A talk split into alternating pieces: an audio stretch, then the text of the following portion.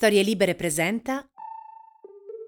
Lo scrittore americano Paul Auster ha detto: Non consiglio mai a nessuno di leggere i miei libri, non è mio compito. Ma nella mia vita come scrittore ho ricevuto reazioni molto disparate, le più contraddittorie possibili sul mio lavoro. Qualcuno lo ama e qualcuno lo detesta e non c'è niente che possa farci. Preferirei ovviamente che tutti amassero quello che scrivo, ma faccio questo lavoro da abbastanza tempo per sapere che non accadrà mai. Il povero Paul Auster ha ragione. Gusti sono gusti e ciò che qualcuno adora può risultare tremendo per altri. Perciò in questo programma saremo in diversi a dare consigli, nella speranza di incontrare proprio ciò che possa piacere anche a voi. Sono lo scrittore Matteo Bibianchi e questo è Copertina, un podcast dove si spacciano consigli di lettura. Come sempre cominciamo con i miei suggerimenti personali legati alle recenti uscite in libreria e a ciò che si trova sul mio comodino. In altre parole, le mie letture in corso.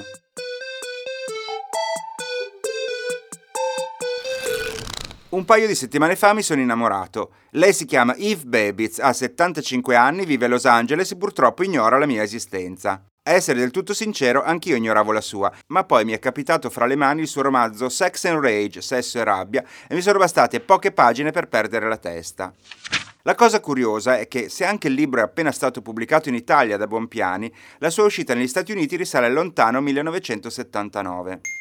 Non si tratta però di un recupero tardo da parte del nostro paese. Anche negli Stati Uniti in questi anni è nata una sua completa riscoperta e quelli che al tempo della loro uscita originale erano stati libri di relativo successo, oggi vengono pubblicati con grande clamore ed esaltati sia da scrittori di grido come Bret Easton Ellis che dalle giovani lettrici che li scoprono solo adesso, trasformando di fatto Eve Babitz in una delle autrici più amate dalle millennials. Ma chi è Eve Babitz? Andiamo con ordine. Nata a Hollywood da una madre artista e un padre violinista che suonava nelle colonne sonore della 20th Century Fox, la piccola Eve fin da subito è stata abituata a frequentare attori, artisti e celebrità. Basti pensare che a farle da padrino è stato niente meno che Igor Stravinsky. A vent'anni crea scalpore posando nuda in una foto che la ritrae che gioca a scacchi con il re del dadaismo Marcel Duchamp, mentre è in corso l'inaugurazione della sua retrospettiva al Pasadena Art Museum. Il motivo per cui accetta di fare questa foto è che al momento dello scatto ha una relazione segreta con Walter Oops, il direttore del museo, il quale non l'aveva invitata al party privato per il lancio della mostra per evitare l'imbarazzo di un suo possibile incontro con la moglie. Quando Oops se la trova davanti nel museo nuda, che gioca a scacchi con Duchamp completamente vestito, rimane esterefatto. Risultato? Per dirla con le parole di Eve Babitz, ho perso la partita a scacchi, ma ho vinto quella in amore. Eve è affamata di vita e di esperienze. Sono gli anni 70 e lei è innamorata della città in cui vive, Los Angeles, che non abbandonerà mai, mentre tutti gli intellettuali si trasferiscono a New York. Lei non può rinunciare al sole, all'oceano, alla spiaggia, con una famosa definizione dirà che questo è il vero paradiso, perché l'Eden, del resto, è solo un giardino. I suoi amici sono tutti artisti di qualche tipo. Lei si guadagna da vivere come pittrice, illustrando fra le altre cose copertine di album celebri per Linda Ronstadt e i Birds. Frequenta tutte le feste possibili, fa uso di alcol e di droghe di vario genere e ha relazioni sentimentali con uomini tipo Jim Morrison, Ed Rushka, Steve Martin e Harrison Ford. È chiaro dunque che una così di cose da raccontare ne ha e parecchie. È niente meno che Joan Didion, la più celebrata saggista americana, a leggere i suoi primi testi e raccomandarla personalmente alla rivista Rolling Stone. Comincia così la carriera di scrittrice di Eve. Scrive articoli anche per Esquire, Cosmopolitan, Vogue e arriva a pubblicare i primi libri. Non raggiungerà mai però una vera fama né un grande successo commerciale e quando nel 1997 è vittima di un incidente d'auto che le procura gravissime ustioni su tutto il corpo, è grazie a una colletta di amici artisti che riesce a ottenere il denaro sufficiente per le cure. Dopo questo tragico episodio, a quanto pare causato da una sigaretta che le è scivolata dalle dita mentre guidava e che ha dato fuoco alla camicia che aveva addosso, Eve Babitz ha condotto una vita più ritirata, scomparendo dalla scena pubblica sino all'inaspettata riscoperta recente. Rimasti fuori catalogo per decenni, ora tutti i suoi libri sono stati ristampati negli USA ed è annunciata una nuova raccolta di saggi per la fine del 2019. Intanto una serie tv tratta dalle sue memorie è in preparazione per il canale Hulu, quello che ha prodotto The Handmaid's Tale, per intenderci. L'unico libro apparso finora in Italia era stata la raccolta di racconti Cigni Neri, uscita oltre vent'anni fa. Ma il pubblico nostrano può davvero scoprire il talento di questa originale autrice ora che Bompiani si è impegnata nella meritoria missione di ripubblicarne il catalogo, con le traduzioni di Tiziana Loporto. Two. Nel 2018 è uscita l'autobiografia Slow Days Fast Company, sottotitolo Il mondo, la carne e lei. Più che un memoriale è una dichiarazione d'amore alla città di Los Angeles nel periodo d'oro degli anni 70. Yves Babitz racconta le sue esperienze e i suoi amori, quasi sempre senza esplicitarne i nomi, ma lasciando solo qualche indizio a proposito della loro identità. Sullo sfondo di tramonti sull'oceano, dello smog delle autostrade affollate, delle feste a base di alcol e cocaina e dei ristoranti in voga in quel momento. Babitz è una maestra del pettegolezzo e del saper vivere al di sopra delle regole e la forza della sua scrittura sta tutta nella perfetta distanza che riesce a mantenere verso il mondo che sta raccontando e nel suo brillante spirito ironico. Per darvene un esempio, dichiara che l'intero libro sia stato scritto per un uomo che lei cerca di conquistare. Inizia con la frase questa è una storia d'amore e me ne scuso, non era voluto. E poco più avanti aggiunge Devo essere incredibilmente divertente e meravigliosa per avere la sua attenzione, ed è un peccato che tutto questo sia destinato a una sola persona.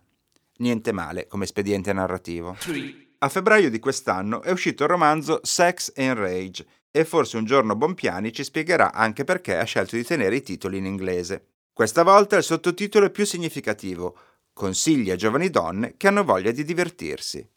È la storia di Jacaranda Leven, una ragazza di 28 anni che vive davanti all'oceano e campa decorando tavole da surf, passando da una relazione sentimentale all'altra finché non conosce Max Winterburn, un eccentrico aristocratico gay che la trascina nel mondo del jet set con feste eleganti e gente ricca mediamente annoiata. Jacaranda resta stregata dal fascino di Max e sviluppa nei suoi confronti una sorta di innamoramento impossibile e pur di non uscire dalla sua orbita, continua a fingere di trovarsi a suo agio frequentando persone e ambienti che non le appartengono affatto. L'idillio non può durare a lungo e l'equilibrio finirà per incrinarsi. Jacaranda intanto si è gettata nella scrittura e quando un importante agente le trova un contratto di pubblicazione è costretta ad abbandonare l'amata Los Angeles per sbarcare nella temuta New York e dare una svolta alla sua vita. Anche se si tratta di un'opera di fiction, gli elementi vicini alla biografia dell'autrice sono palesi e non esistono grandi differenze di stile e contenuto fra i due libri. Personalmente ho forse preferito il secondo, perché ho come l'impressione che attraverso il filtro di un personaggio Yves Babitz riesca a essere ancora più ironica e pungente. Ve ne do un brevissimo assaggio. Jacaranda aveva un problema con l'alcol. Sembrava che fosse iniziato quando era arrivato Max. Forse non era nemmeno colpa di Max. E comunque tutti gli scrittori del XX secolo avevano problemi con l'alcol e dopo l'assegno di 1080 dollari era ovviamente diventata una scrittrice e altrettanto ovviamente era il XX secolo, per cui non poteva non avere un problema con l'alcol.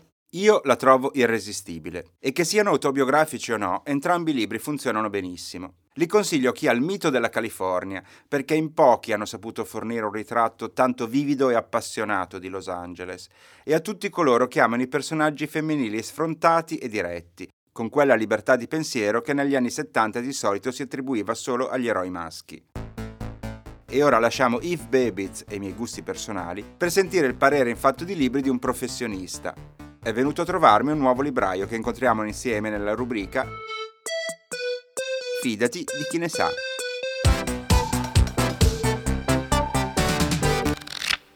Il nostro ospite di oggi è una libraia, si chiama Chiara Calò e viene dalla libreria Equilibri di Roma. Ciao Chiara, benvenuta. Ciao, buongiorno a tutti. Senti, per cominciare vorrei che tu mi raccontassi la tua storia, la tua esperienza come libraia, perché so che dietro insomma, questo lavoro ci sono sempre tante esperienze diverse, tante scelte diverse, in genere nascono da una passione e quindi sono sempre curioso di sapere come sei arrivata a fare questo lavoro e che esperienza è stata finora per te. Sì, nel mio caso in realtà è arrivato prima il lavoro e poi la passione, nel senso che io non veramente non credevo di essere in grado di fare la libraia. Le librerie mi sembravano un posto così sconfinato che per quanto tutti mi dicessero ma perché non mandi un curriculum in libreria anche quando lavoravo, quando facevo l'università, quindi cercavo lavori così più o meno occasionali, io mi sono sempre rifiutata di farlo perché mi sembrava una cosa non alla mia portata.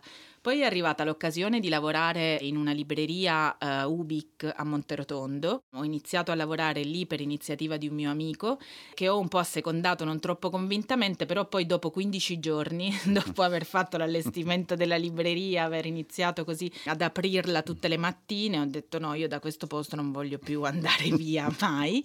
Quindi insomma ho anche accantonato altri progetti per restarci, ci sono stata sette anni, sono stati sette anni forse fra i più belli della mia vita e poi quell'esperienza si è dovuta interrompere e allora ho deciso di iniziarne un'altra ritornando a Roma, che è la città da cui ero partita e con alcune amiche abbiamo dato vita a Equilibri, che è un posto che noi amiamo definire libreria itinerante perché quello che abbiamo fatto in questi primi mesi di attività è organizzare eventi letterari in giro per la città.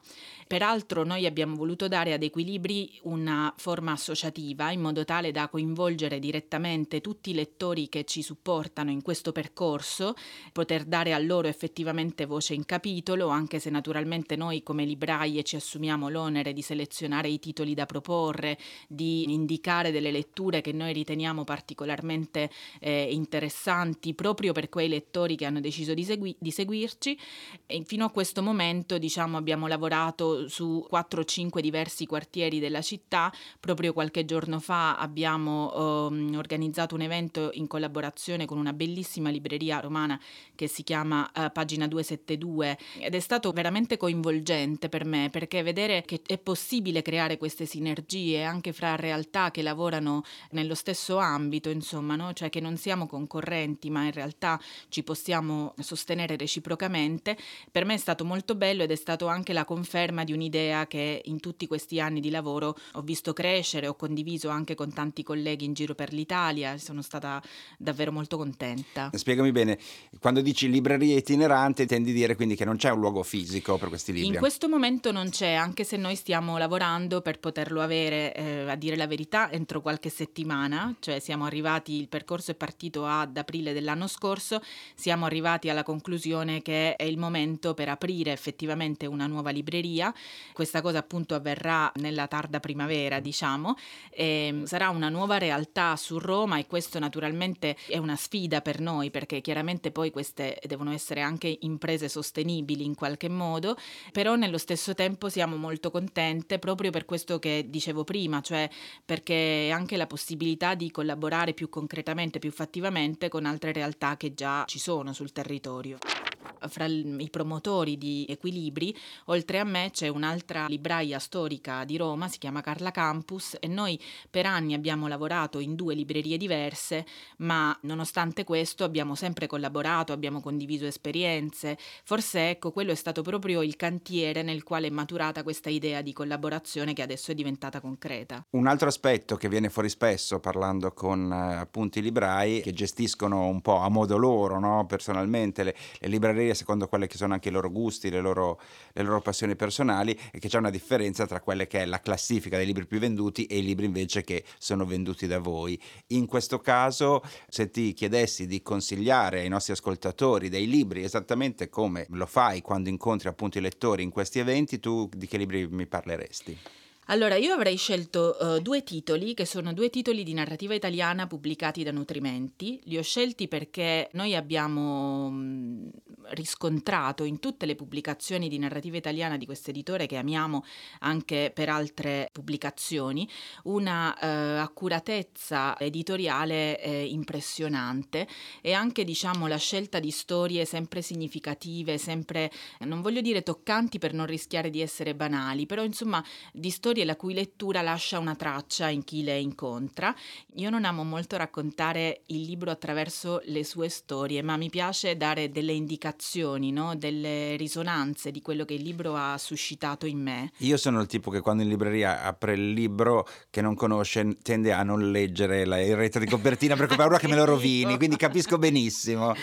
Eh, però diciamo che le mie ultime letture sono state Fiori al rovescio di Stefano Tofani che per dare proprio delle indicazioni di massima, questa è la storia di una disabilità vissuta in un contesto di provincia, l'ambiente è quello della provincia toscana, dal quale se posso una piccola digressione sono venuti fuori negli anni anche altri libri meravigliosi penso uno su tutti alle case di, del malcontento di Sasha Naspini che è uscito l'anno scorso per EO. Ce l'ha consigliato Andrea Geloni, quindi si vede che è un libro molto libro amato dai, dai librai anche. Veramente meraviglioso. E in questo c'è altrettanta ricerca stilistica e ancora una volta il racconto, eh, come dire, di un'incomunicabilità, quasi vorrei dire pirandelliana, non so, e secondo me anche una questione molto, molto attuale, molto vicina a chiunque lo legga.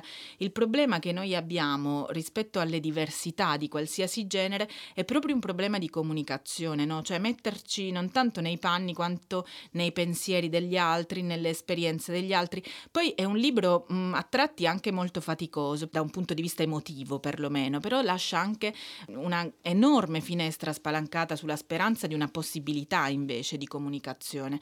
A me è piaciuto davvero tanto e fra l'altro quello che ho potuto riscontrare, che poi è il bello del nostro mestiere, no? è anche il fatto che i lettori l'abbiano apprezzato, abbiano cominciato a parlarne fra di loro, a consigliarselo, per cui assolutamente credo che sia un'esperienza replicabile anche in altri contesti, in altri territori. La prova che librerie. il libro funziona quindi.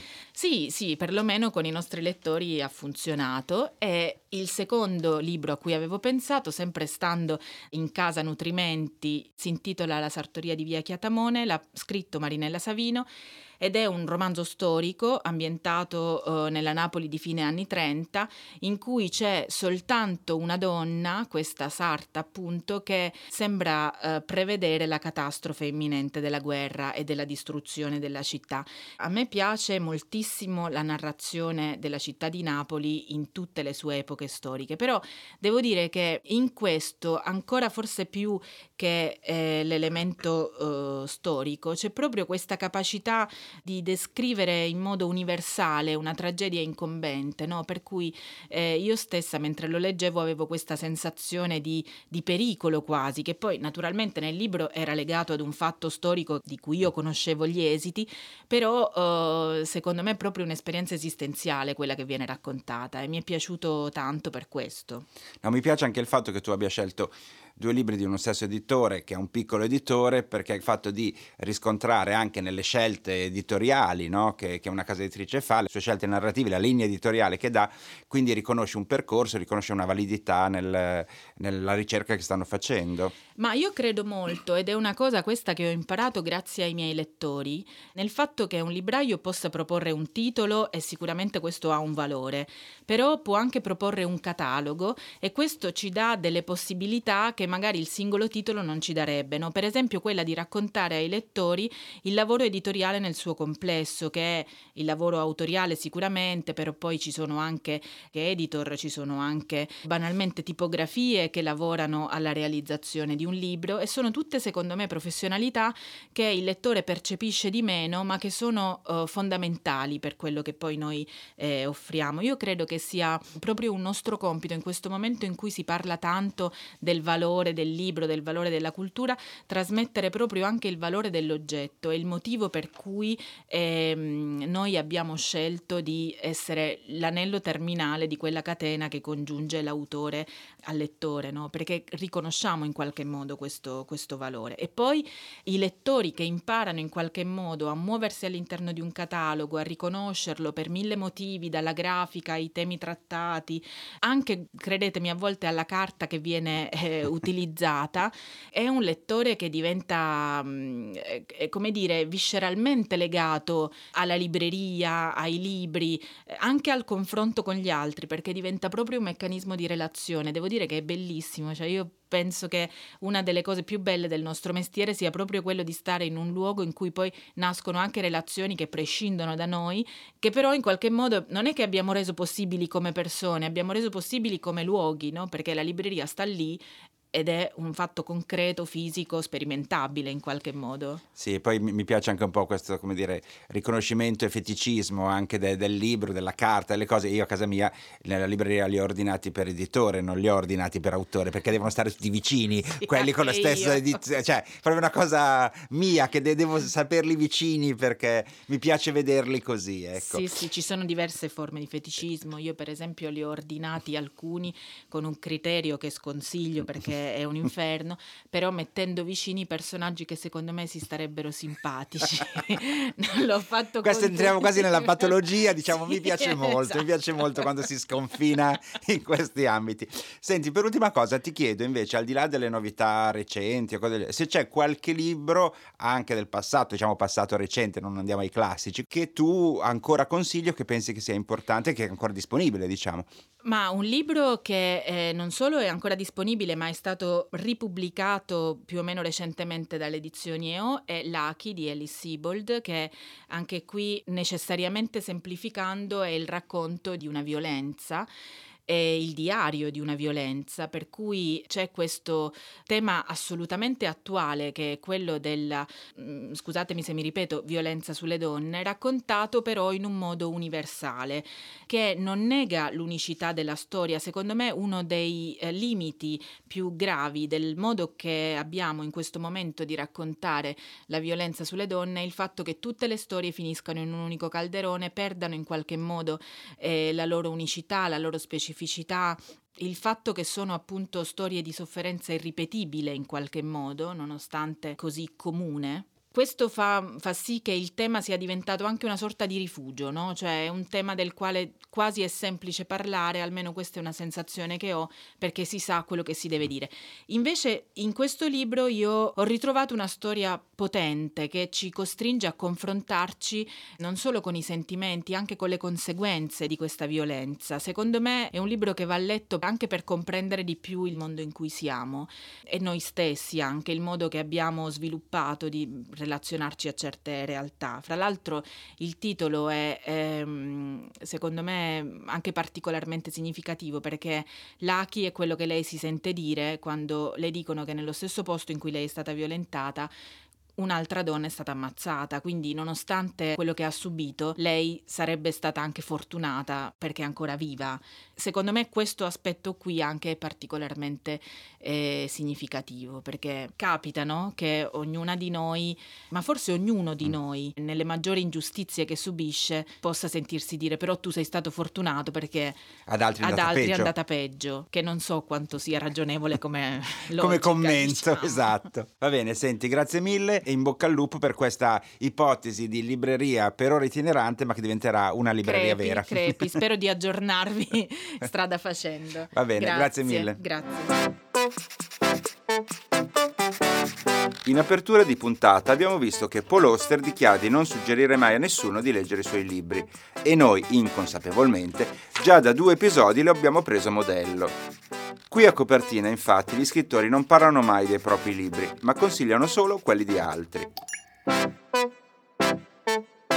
Sgoccioli! Oggi a raccontarci il suo libro preferito fra quelli usciti di recente è Rosella Postorino, il cui ultimo romanzo Le assaggiatrici, edito da Feltrinelli, è stato un bestseller nazionale. Ha vinto vari premi, fra cui il Campiello, il Rapallo, il Mastronardi ed è in via di traduzione in ben 23 paesi, un successo mondiale. Sentiamo quindi qual è il consiglio di lettura che Rosella ha voluto condividere con noi.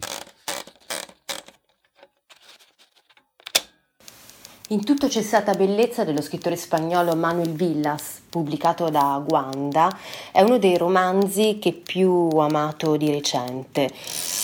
Viene da dire che è una, un'unione, una mescolanza fra Dove lei non è di Roland Barthes e i romanzi di Annie Ernaux sul padre e la madre, perché è un romanzo che Manuel Villas scrive eh, dopo che entrambi i suoi genitori sono morti e c'è esattamente quella impossibilità di accettare lo scandalo della morte di un genitore come nel libro di Barthes e contemporaneamente c'è il racconto di chi sono stati questi genitori, delle loro piccole epifanie quotidiane, della loro epopea minima, ordinaria e attraverso il racconto di chi erano questi genitori c'è in qualche modo anche uno spaccato della Spagna degli ultimi anni, come avviene quando nel posto o in una donna Ernaux parla del padre e della madre raccontando una generazione, la Francia del dopoguerra. È eh, un romanzo che racconta anche la storia autobiografica, sembra, perché Manuel Vilas parla in prima persona, il protagonista è uno scrittore, la storia della sua caduta nell'abisso e contemporaneamente però eh, ogni pagina di questo libro trasuda vita in un modo quasi selvaggio, mi viene da dire. È un libro scritto meravigliosamente, con una intelligenza proprio, un'intelligenza delle parole che è quasi commovente. Ringraziamo Rosella Postorino e ora vi svelo anche un delizioso retroscena, perché lei mi aveva promesso di inviare questo messaggio vocale entro oggi, ma poi se ne stava dimenticando e me l'ha raccontato in un vocale successivo che condivido con voi. Devo dire che me ne sono ricordata all'improvviso e sono uscita dall'ufficio di corsa con la pioggia senza ombrello per fartelo, dall'ansia che mi era venuta che oggi era mercoledì e non te l'avevo ancora fatto. Scusami, ma sono nella devastazione. Stamattina mi sono svegliata alle 6. Vedete gli sforzi eroici che fanno i più grandi scrittori italiani per partecipare a questo podcast? Grazie davvero, Rosella, e con questo siamo giunti veramente alla fine. Riassumendo i libri citati oggi, io vi ho entusiasticamente parlato di Slow Days Fast Company e Sex and Rage di Eve Babitz Chiara Calò dell'Associazione Equilibri di Roma ci ha suggerito di leggere Lucky di Alice Siebold, Fiori a rovescio di Stefano Tofani e La sartoria di via Chiatamone di Marinella Savino.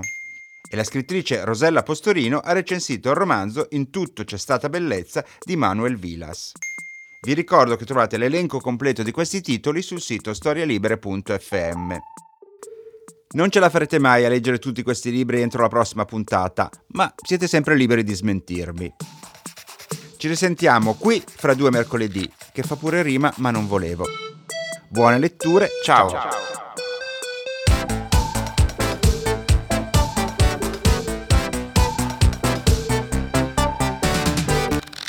Una produzione storielibere.fm di Gianandrea Cerone e Rossana De Michele.